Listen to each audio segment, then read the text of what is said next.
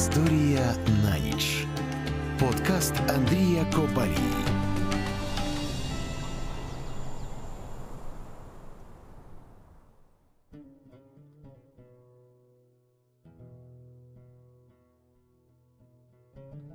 Кожна країна пам'ятає з минулого те, що для неї найближче. Тому ми, європейці, так багато знаємо про своїх королів, хрестові походи та війни. Ми всі чули про потужну морську республіку Венецію, храми Константинополя чи експедиції вікінгів. Однак знаємо ми це все лише тому, що ці історії, місця і люди змінювали наш світ. А кожній людині здається, що усе найважливіше відбувається саме з нею. Хоча поки нащадки Еріка Рудого торгували зі Скандинавією та відбивались від ескімосів у Гренландії, а Венеція сиділа на торговельних потоках Середземномор'я і змагалась з іншими італійськими містами, паралельно існували і інші світи. Вони лише іноді перетинались зі знайомими нам європейськими королівствами, як правило, у портах чи на сторінках книжок. Один з таких світів у середні віки з'явився в Індійському океані. За контроль над третьою найбільшою водоймою світу століттями ніхто не змагався. Не було великих битв чи облог, змов чи отруєнь, лише стабільна торгівля між кількома абсолютно різними цивілізаціями. З березня і протягом усієї весни та літа мусони, вітри, що змінюють напрямок двічі на рік, вели арабські та африканські кораблі до міст Індії, Малакської протоки та Китаю. Осінь доводилось проводити там, а взимку з попутнім вітром повертатись додому разом з китайськими чи малазійськими купцями. Одна з цих цивілізацій сформувалась на сході Африки. Тих, хто там жив, мусульмани називали зінж або суахілі, тобто темношкірі люди узбережжя. Починаючи з 13 століття, вони масово торгували слоновою кісткою, золотом, шкірами хижих тварин і рабами. З Азії отримували перець, сандал, порцеляну, шовка бориць, а з близького сходу до портів Занзібара чи Момбаси привозили зброю та ідеї. Більшість цих міст держав перетворились на великі мусульманські центри, адже як і у випадку з імперією Малі на заході континенту, для того, щоб увійти до величезного простору арабської торгівлі, необхідно бути з ними однієї віри. Ми небагато знаємо про те, як жили ці люди узбережжя.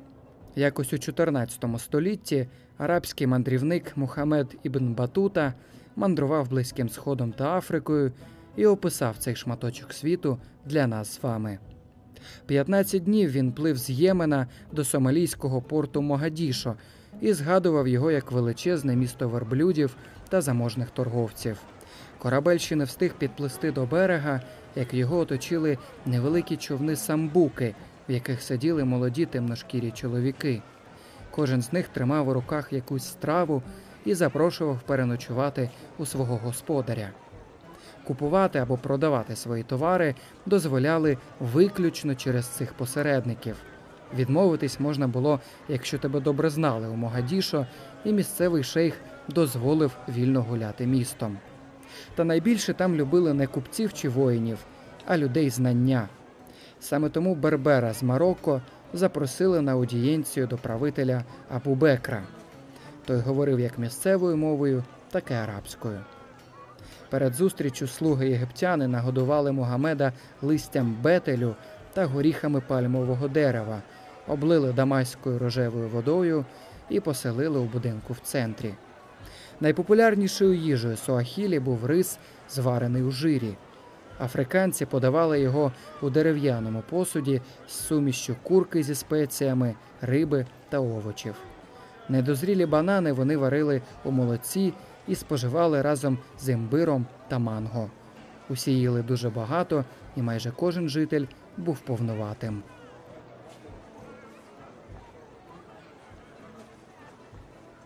У день зустрічі з шейхом візир подарував мандрівнику спеціальний одяг, накидку з єгипетського льону і тюрбан.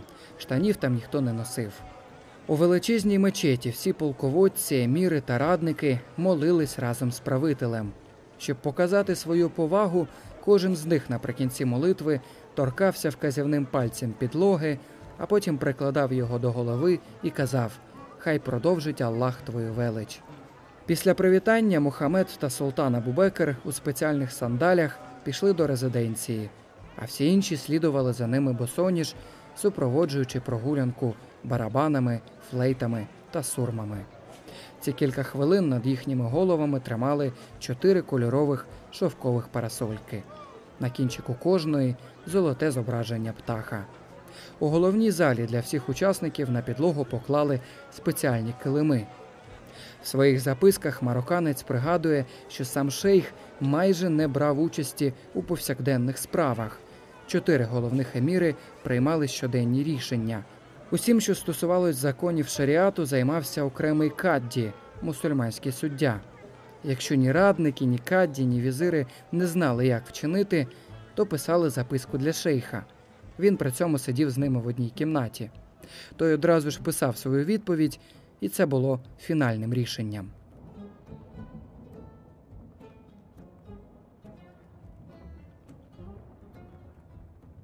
Далі Ібн Батута попрямував на південь до іншого міста країни Зінджів, острівного Момбаса.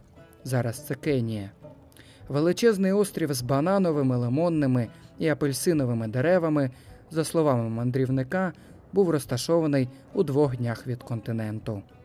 Місцеві ніколи не займалися землеробством, і майже всі харчі, окрім риби та бананів, купували у сусідніх міст. Як і жителі Могадішо, вони були мусульманами і будували мечеті з дерева. Біля кожного храму був неглибокий колодязь, щоб усі, хто заходив всередину, мив ноги перед молитвою. Усі жителі її заможні і бідні ходили босоніж. Для марокканця Момбаса виглядав як маленьке містечко, проте за 100 років він перетвориться на потужну торговельну базу, яка майже повністю монополізує експорт слонової кістки, пшона та кунжуту.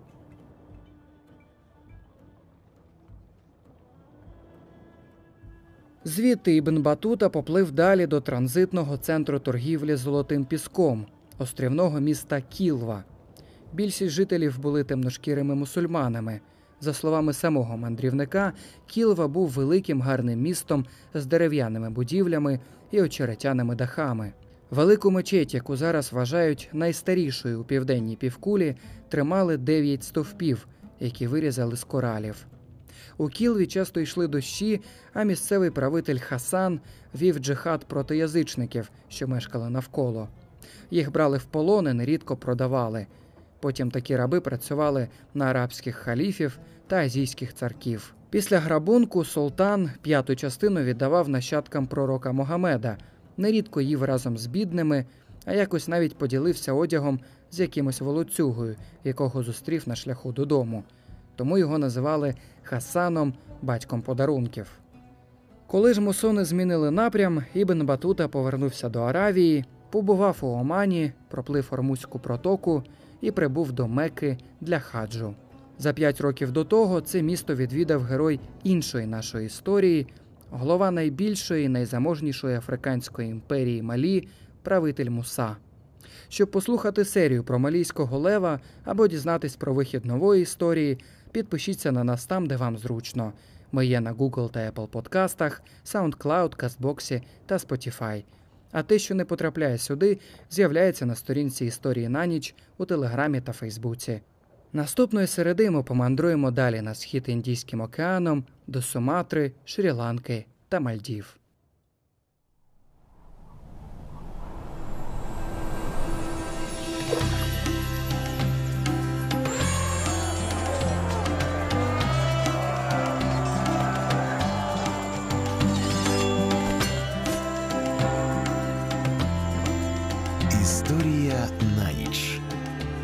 Подкаст Андрія Копарі.